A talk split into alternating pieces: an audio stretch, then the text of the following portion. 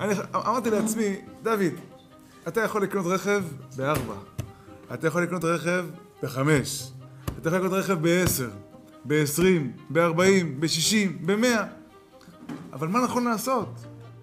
אני צריך לשבת בתוך רכב ולסבול, כן? יש מזגן, אין מזגן. אני כבר עשיתי את זה פעם אחת. כן? מכרתי עשר ברקסים וקניתי רכב. מהרב דלויה. שיהיה בריא, איזה רכב הוא הביא לי. השתבח שמו לעד, פג'ו. כשהוא רצה למכור לי אותה, הייתי בטוח שהוא מוכר לי BMW סדרה 7. אני מסתכל על הרכב, אני אקרא אותו, יואו, מה, מה? היה מבסוט, הוא תשמע, אני אומר לך, זה העסקה של החיים שלך. מה, חבל לך, מה אתה מדבר? בקיצור, חברים יקרים ואהובים, חודש, הרכב נסע. אבל אחרי חודש שלחתי את הרבי, הייתי עם קורונה, זה היה לפני שנה בדיוק, הייתי עם קורונה. אמרתי לרב ישראל, אני צריך שכר סוכה, תעשי טוב, אני אקח את הרכב.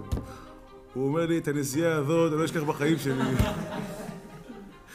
כל חמש דקות הוא שם מים, הוא עוזר למים. שלחתי את הרכב ולא יודע לאיפה שלחתי אותו, לכל הרוחות.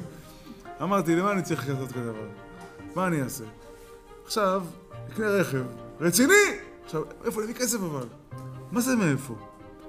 יש לך ביטחון עצמי או לך ביטחון עצמי? יש לך ביטחון עצמי? צא לעבודה, תביא רכב, מה הבעיה? תתחיל לארגן כסף, תביא רכב. אבל ביטחון עצמי, תדעו לכם, שזה לא זז מילימטר בלי ביטחון בהשם. כמעט, והאדם לא יכול להגיע לשלמות בביטחון עצמי בלי ביטחון בהשם.